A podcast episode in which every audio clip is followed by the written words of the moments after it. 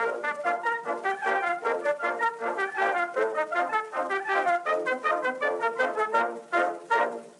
listening to the History Today podcast. In this episode, we speak to Dr. Amy Fuller about Day of the Dead and the myth of La Llorona, Mexico's wailing woman.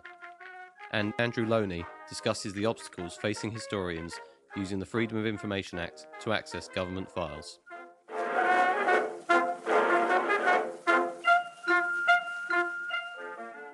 Firstly, a quick mention that our November issue, which features both Amy and Andrew's articles, is out now. Also inside, a report on a landmark witch trial from 1615, the media's first moral panic, slavery, suffrage, and the American Civil War, and the despotic court of Haile Selassie. Now it's over to History Today editor Paul Lay, who spoke recently with Andrew Lownie about historians and the FOI Act.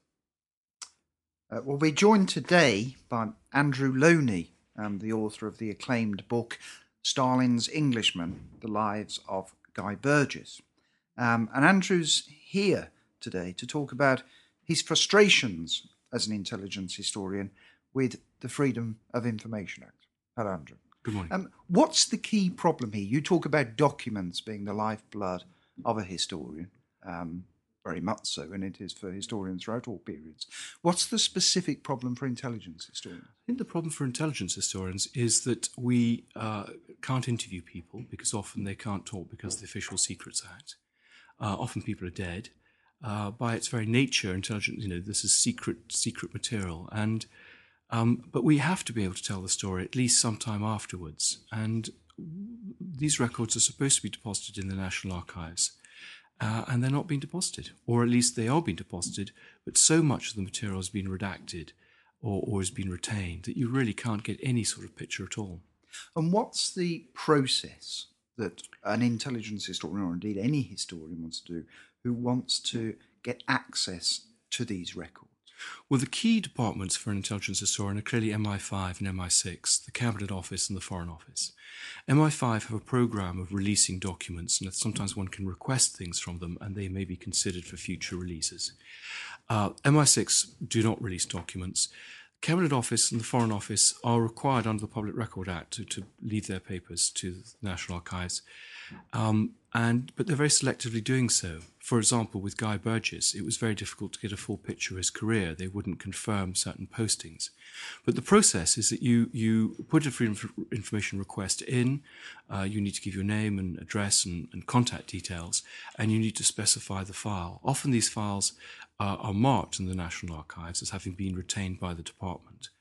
Uh, but quite often you don't know what's been retained. Uh, and so you have to ask a blanket question May I have the files on so and so between a certain date? They will then come back. They're required to give you an answer within 20 days, working days. But again, inevitably, it goes on and on. They get extensions and extensions. So most of the requests I've put in have gone on probably for, I would say, 80 days. They then can come back with an answer. And if you don't agree with their response, you can put it to an internal review, which of course is just conducted by the very people you've just sent the material to, the, ominously called Knowledge Management Department in the Foreign Office. There's something Orwellian about that. Very Orwellian. I think they must be in room 101. Um, and then, uh, if you disagree with the review process, you can take it to the Information Commissioner. But this is a process that can take a year. Uh, and what I've found is they will also limit the number of requests you can make.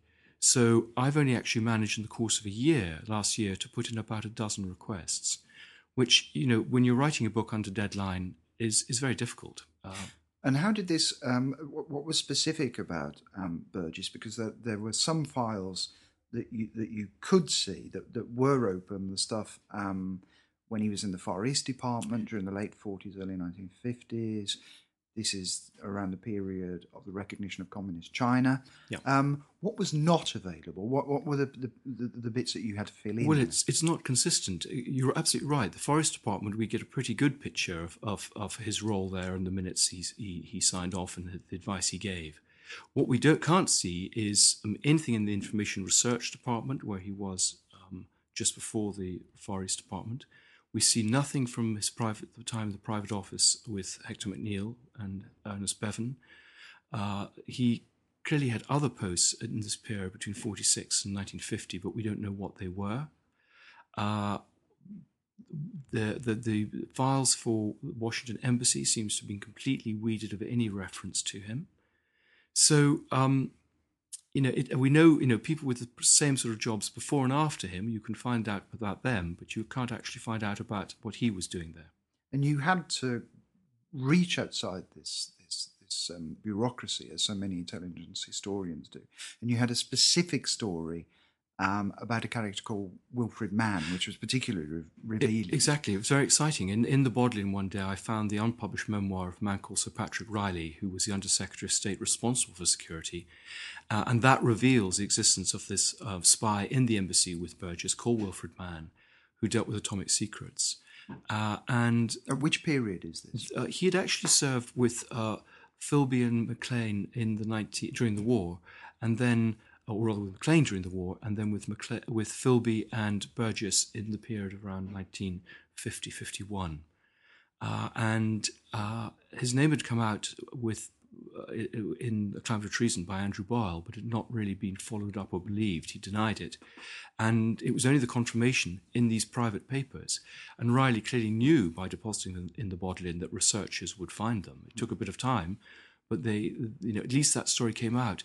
My attempts to get some sort of confirmation from any of those government departments was met by a blank refusal. Uh, they claimed not to have any records whatsoever.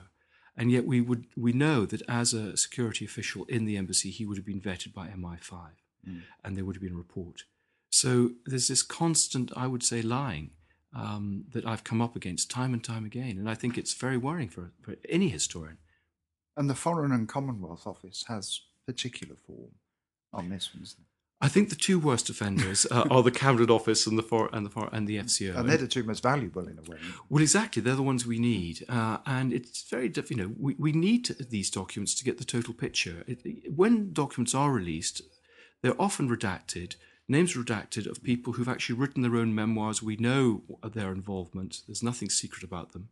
Sometimes we find the name is redacted on one page but not on the other. Uh, we find um, things copied in other departments, which actually will. I mean, it's like a, it's a wonderful sort of puzzle that you uh, you have to sort of follow treasure trail.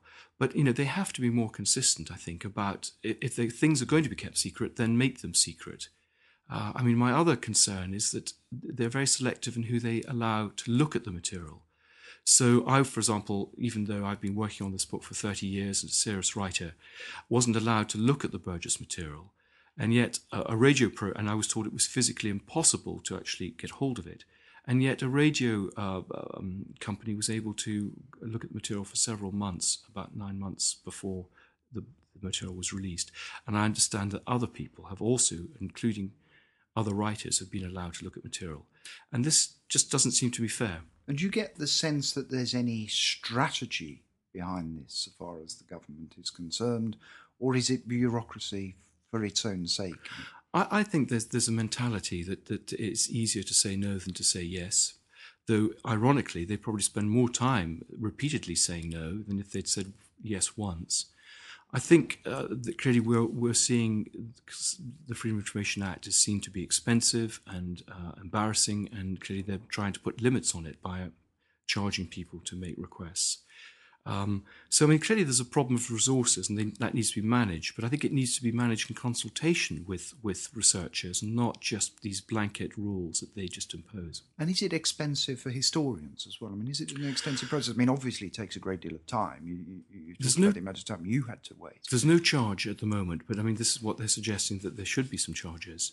Um, they will limit the request if they feel it's going to take more than three days research to get you that information. They won't tell you how, why it will take three days. They just sometimes just say it will take three days, and you have to believe them. And I think they cost that out at about two hundred pounds a day. But I cannot believe, with the filing systems they have, that it takes three days to locate a file on a particular individual. And indeed, in a computerized system as well, I, I still see this these places as being dusty or places where people are hoisted up to take in documents or anything. Is there any sense in which it's being modernized, in which it's being computerized, in which it's being made more accessible to people? We don't know because none of us, I mean, a few journalists have been to Hanslope Park where a lot of these records are kept before they go to the National Archives, and indeed where the special collections, this archive that goes back to the 19th century, has been kept uh, without people realizing it. But you know, no journalists are allowed to to look at this and get some sense of what there is. I mean, I would love to see many more documents digitalized to save people. I mean, having to handle the documents and also to have to go in. Um, and you know, they could charge for downloads. It seemed to be a much more effective way of making the records available to scholars, particularly scholars from abroad. And can a case be made um, to the government, um, to the Foreign and Commonwealth Office and the Cabinet Office, that actually allowing serious historians access to this would actually be beneficial to them? These, well, the, the, government, I mean. Uh, absolutely. I, I, mean, I hope that you know uh, historians will, in a sense, rise up and come together and provide some sort of pressure group. There is an advisory group uh, at the National Archives, but it doesn't seem to have any teeth whatsoever. Uh, and officials are able to do what they want. I mean, one of the ironies is that the, the instrument, there was a blanket instrument allowing them to decide what they wanted to be uh, secret and not, was signed by Chris Grayling, who read history at Cambridge. Mm-hmm. And there was, and William Hague, uh, when he was at the Foreign Office, did um, make some attempt, or at least some lip service towards the idea that historians would have uh, greater impact on that, a return to the, uh, the old historians. Um, what would you say? Uh, opening things up to historians in the Foreign Office for a while, um, because, well, I, because I think they, they neglected that, and it was that they neglected that. yeah, and we had the William Waldegrave initiative. I mean, many years ago. But uh, you know, I think with the best will in the world, if the, if the, the, officials, in a sense, don't make it possible, it's just not going to happen. Mm. Uh, I mean, ironically, writing my book, I had much more sensitive material from the Russian archives that they'd released than I've had actually from the British archives. That's that's damning. Um, exactly, and it allows, in a sense, the Russians to shape the history because, in a sense, they've, I think, selectively produced documents which, of course, show their agents in a very good light. Uh, and it, and but we're only getting half the picture. And it's not as if a character like Guy Burgess, um, you're going to pre- present as some kind of hero. I mean, the evidence there is probably going to be even more damning towards him. Well, exactly. I mean, I think it allows us to tell the story properly, you know, uh, for once. And I think this by, by releasing everything very selectively, uh, rather than just you know just doing the whole case in one go, it, we still probably can't write up the whole story. I mean, there's some more releases due out uh, in October, at the end of October, um, and but I'm not convinced that that will be the final re- set of releases. I mean, there will be more to come, and I think we just as historians have to fight to get as much released as we can. Yeah, well, you've certainly done a good job in telling the life of Guy Burgess in, in Stalin's Englishman, uh, which is published by Hodder and Stoughton. So, Andrew, Andrew Lownie, thank you very much for that. Thank you thank very you. much. Our thanks there to Andrew. Now it's over to Kate Wiles, contributing editor at History Today, and Amy Fuller, lecturer on the history of the Americas at Nottingham Trent University, who spoke earlier this week about Mexico's Day of the Dead myths, and in particular that of La Llorona. Okay, so first of all, could you maybe outline the myth of La Llorona as it's most commonly known today? She's usually a ghost ghostly figure um, who wanders around at night, often by rivers or lakes. Um, she's usually dressed in white, um, and sometimes sometimes she lures people to their death, um, usually via drowning. If she's if she's known to you as as the woman who kind of walks around near the water, um, so she's usually um, there's a notion that she's done something va- very bad in her life, um, which is why she's she, she's having to having to wander the earth yeah. um, forever. But um, usually she's either a menace to, to men or to children. But there's also a version of her that is a woman who's been jilted and she's been kind of driven mad by this betrayal and she, she will kill her children and then herself. So it sounds like there's a few links to other narratives and cultures and stories. Perhaps it's not just a modern Mexican myth. Yeah, well, it, it, she's claimed as as purely Mexican, but because the origins of her are so um, difficult to trace, um, it's hard to know what what about the story is purely Mexican and what might have been kind of either tainted, if you like, or or or taken from other cultures. We we can kind of trace the origins even from from pre pre conquest times. There are there are several um, goddesses she could be linked to. Um, one of the uh, earliest um, iterations of the myth that we could find um, would be um, in the in the Florentine Codex, um, which is a it's, it's, kind of an encyclopedia of all aspects of of Aztec life, um, and it um, talks through the various various gods and goddesses, and there were a couple of goddesses in there that that we could link to La Llorona. Um, one which is uh, Cihuacoatl, uh, which is um, she's known as Serpent's Skirt in English, and she's um, she's one of the one of the kind of highest goddesses. Um, she's known to be a bad omen to men. Um, she's thought to bring men misery, um, and she dresses in white. Um, but part of her face, part of her face is is um, painted black. So we have that kind of, we can trace that part of of the myth from there. Um, she's uh, linked to Coatlicue, who is written about in a different codex, um, and she's seen to be the mother of Huitzilopochtli, who's um, the Aztec god, um, god of war. Um, she's described as having um, a face covered in filth. Um, she seems to be greatly feared, at, but within within the codex that she's written about, she's she's described as a woman and not a not a god a goddess. It's, however, in both of these versions, we lose that link to water, but also the link to children as well, linked to being kind of menace of children. So you have to find another another goddess in in order to to find that part, um, and that's um, Chalchihuitlicue, who's known in English as um, Jade Skirt.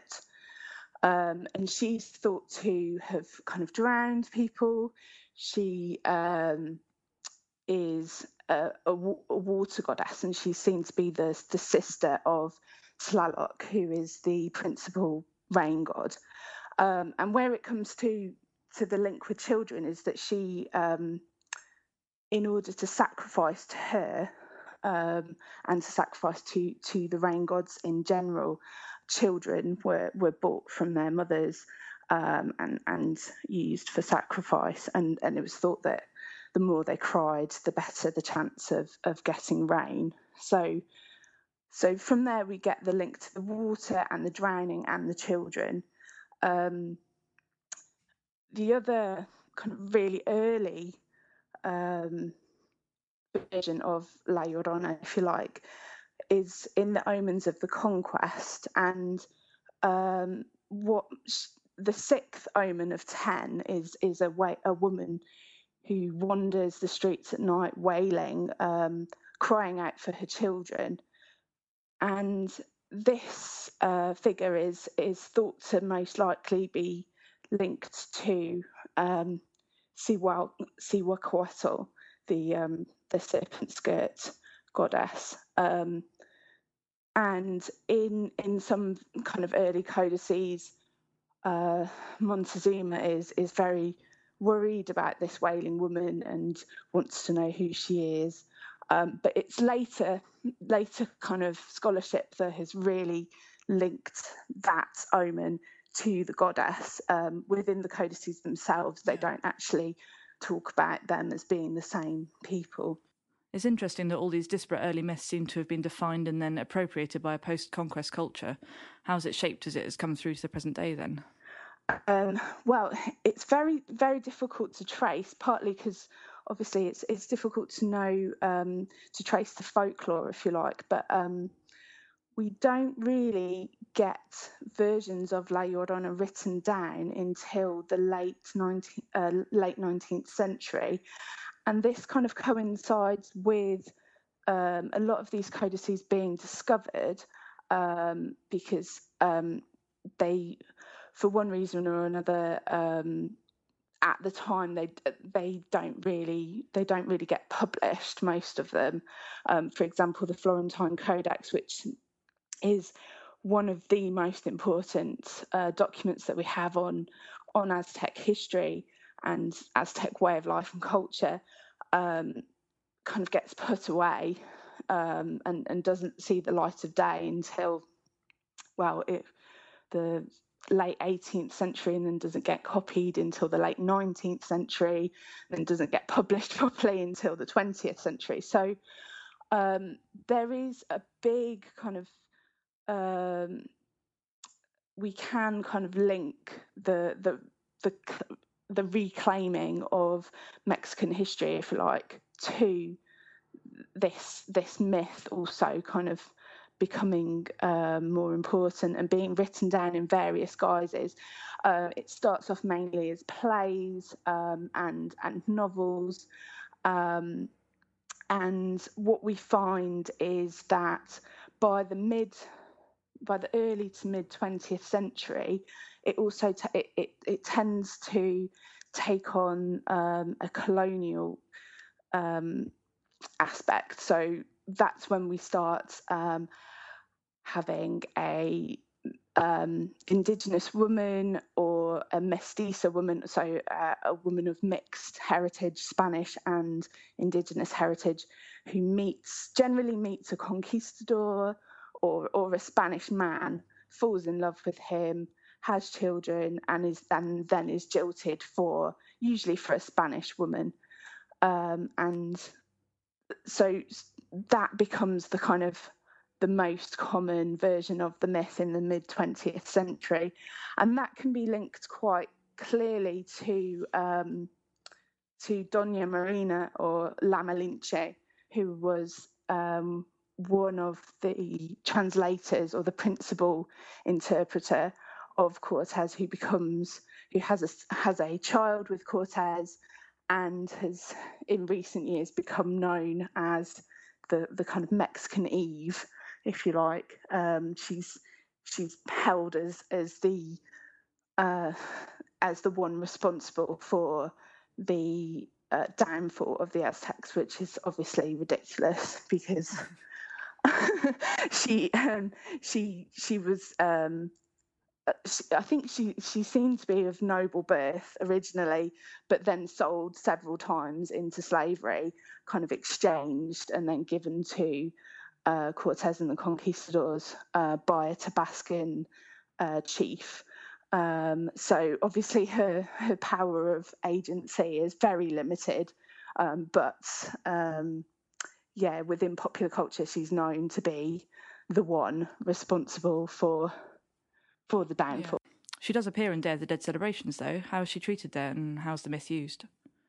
It's really within the last 20 years or so um, that she's become quite important within um, Day of the Dead celebrations, but especially um, around Mexico City.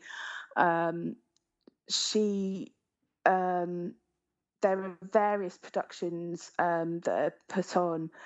there's one in particular, really huge one, that happens twice a day for, for a period of two weeks over before and after the Day of the Dead celebrations, um, but also within other regions of Mexico that are um, geared up for tourists during the during the Day of the Dead celebrations. She's um, there are there are versions of of her story put on, um, and I think there's there's a couple of reasons for that. Um, one is that um, in recent years, um, Halloween has become quite a big threat to the Day of the Dead. Um, and so there's been, and young people uh, in Mexico, obviously they dress up um, as ghoulish figures and things like that. And older older generations kind of find this um, uh, have, found it a bit sad and um, almost quite a little bit disrespectful because in actual fact, Day of the Dead should be about family. It should be about remembering um, deceased relatives, and and so partly because because of that, but also because there's been a big big push in the in the tourist industry in Mexico since the 1970s. I think La Llorona has been claimed as a kind of um, ghost story that is Mexican, if you like, that can be put on at that time of year.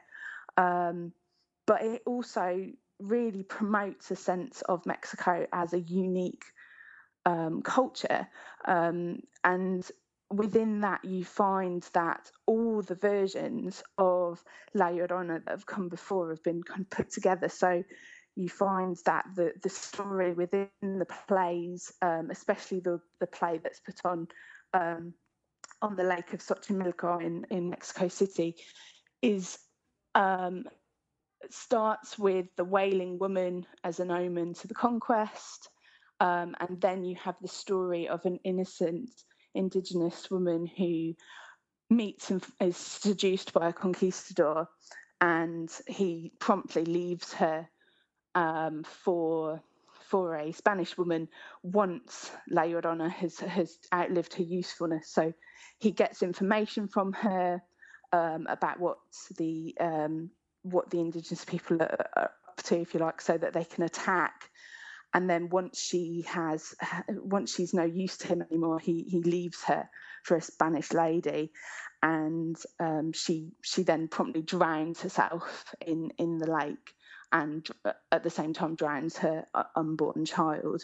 And then she morphs into this kind of Aztec goddess um, who laments the, the conquest um, and cries out for her lost children who um, are kind of twofold, as in the child that she's just drowned, but also her her children who will suffer as as part of of the conquest and become part of this raped nation. Yeah.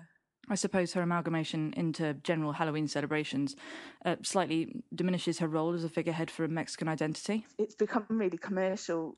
Uh, um, she's kind of on, I don't know, just trying to think uh, that the amount of things that she now advertises and, um, you know, she, if you Google her image, you just come up with very standard, uh, almost kind of bride of Dracula images, if you like, and um, which which does take away from from the myth itself and and its its importance or, or its purported importance. And Amy Fuller, thank you very much.